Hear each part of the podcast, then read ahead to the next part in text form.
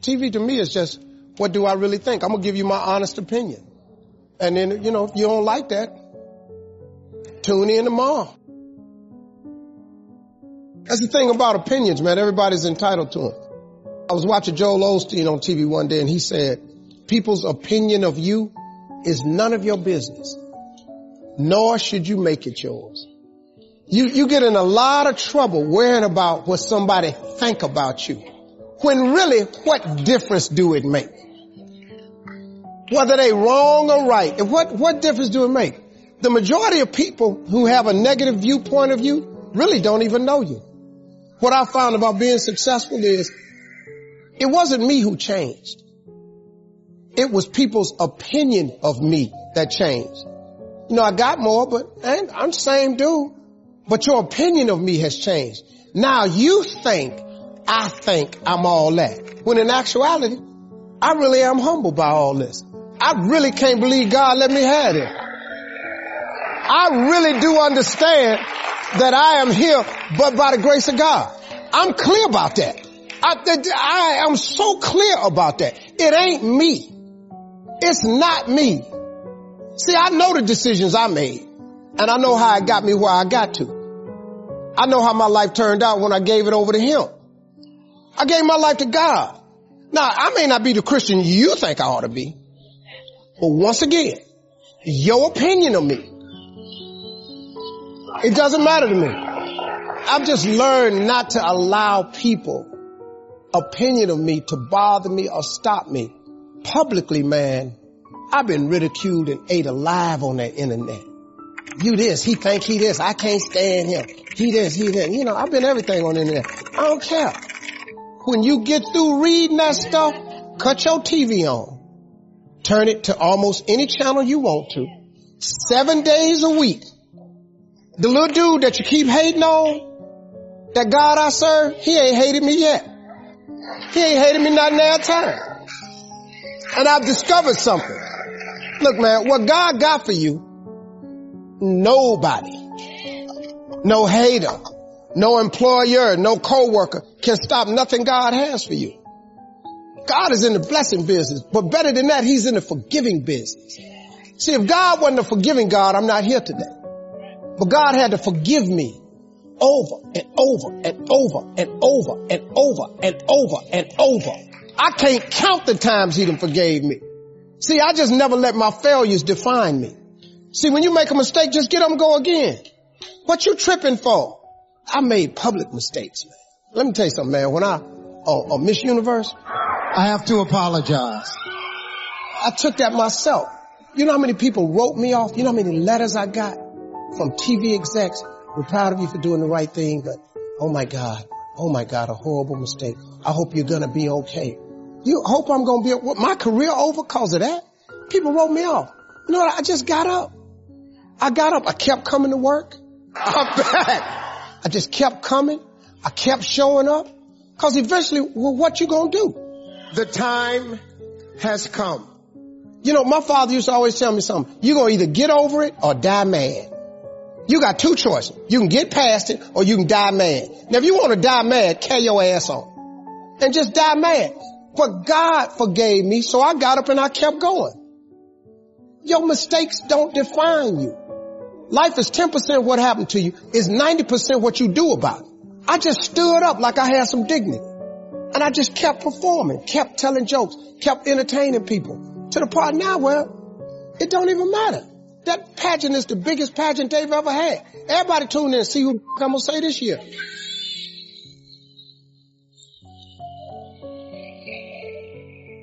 Just, just keep living, y'all. Keep waking up in the morning. I'm Ephesians 3.20 all day long. I expect God to do exceedingly and abundantly over all I think I ask because I honor him. His blessings will chase me down and overtake me. I will be in the right place at the right time. People will go out of their way to be good to me because that is my declaration as a servant of the Lord. I'm his child. I am an imperfect soldier for Christ. That's what I am. I'm an imperfect soldier for Christ. I'm in the army of the Lord, but I, but I have a role to play. Working hard for something we don't care about is called stress. Working hard for something we love is called passion. I think one of the mistakes that people make is they think purpose comes from their job. I've been a whatever for so many years and when then I lose my job or I retire, I now don't have a sense of purpose because I've I so closely associated my self-worth with the job that I did.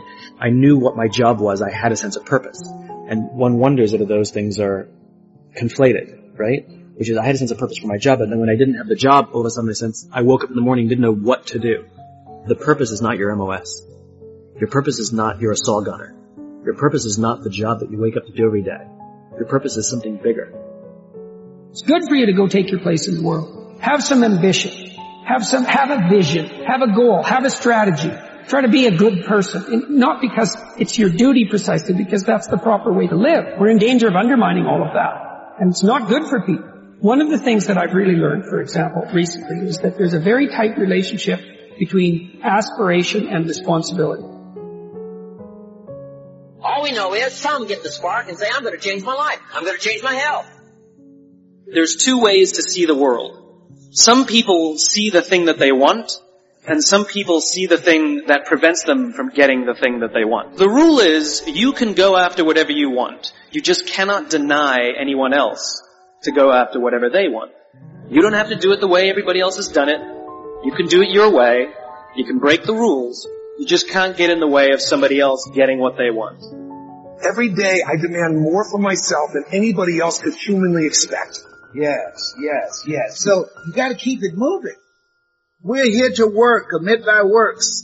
This is no place to stand still. This is a, an incredible opening here. And when you are going through some stuff during the challenging times in your life, if you keep it moving, you'll get out faster.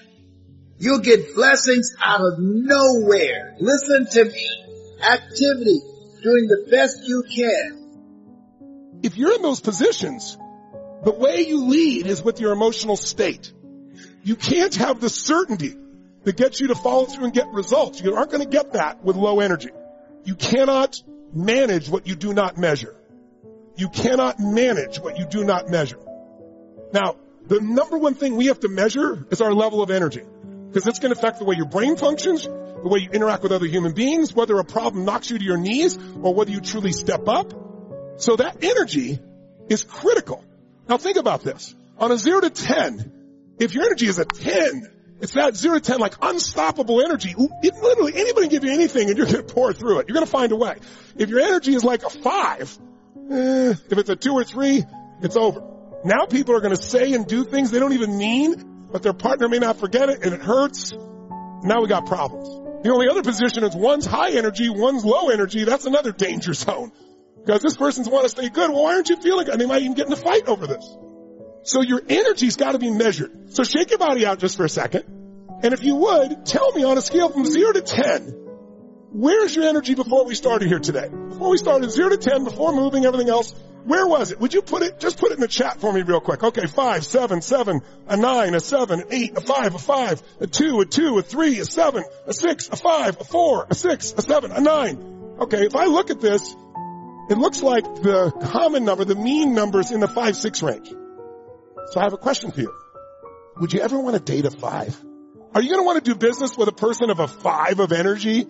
Is the person of 5 energy going to break through and build their business, find the way to be financially free, have this incredible relationship? Hell no. So your energy affects everything. So what's the problem? The problem is energy is a habit. Science now shows about 48% of what we do every day is habitual. Meaning, we say some of the same things, we think some of the same thoughts, we have some of the same emotions, even if the environment changes. We have this emotional home, this habitual home we get back to. You know what's interesting?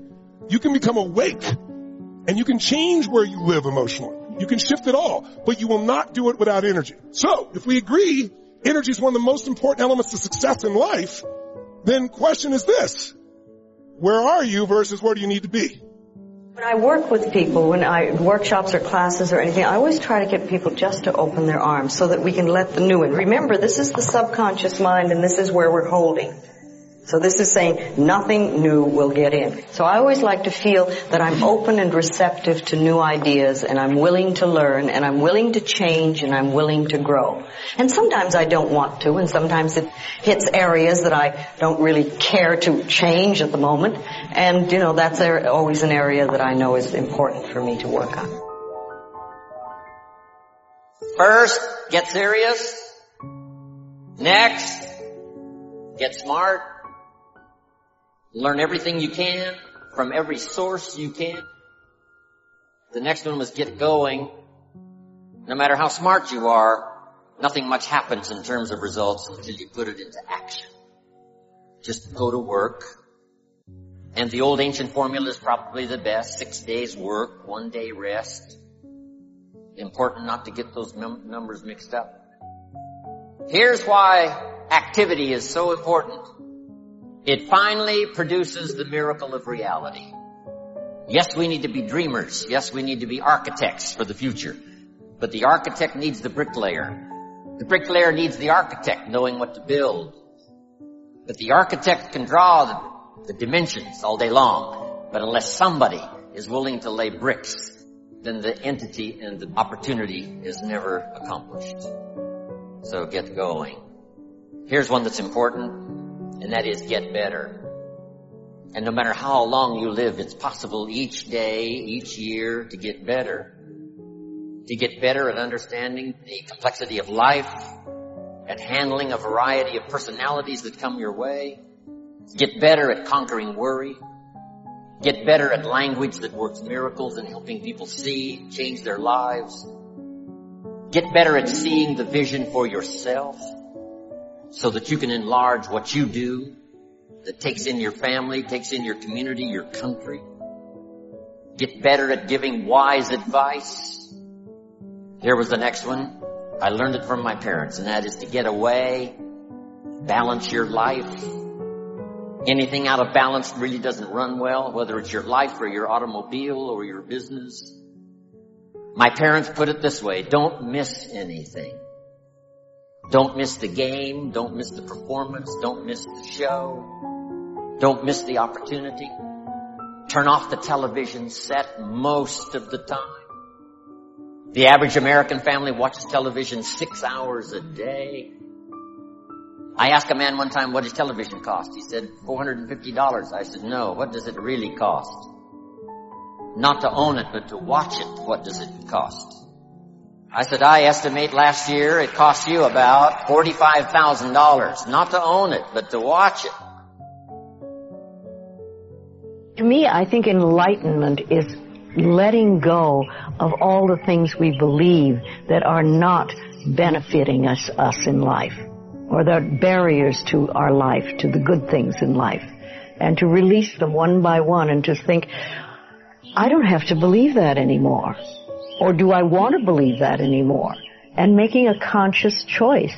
When we can understand that every single thing we believe has been a choice. And it may or may not be true. It can be true for you and not for you. Because it's your belief system and your belief system, and then I have my belief system. I say a lot.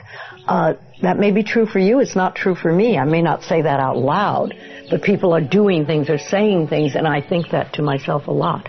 And also, it has nothing to do with me.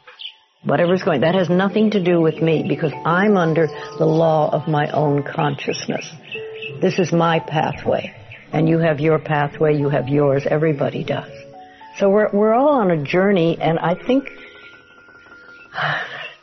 the more conscientious we are about it and the more conscious choices we make, the better our journey is, or the easier, or the swifter, or the, we get more goodies, or we have better health.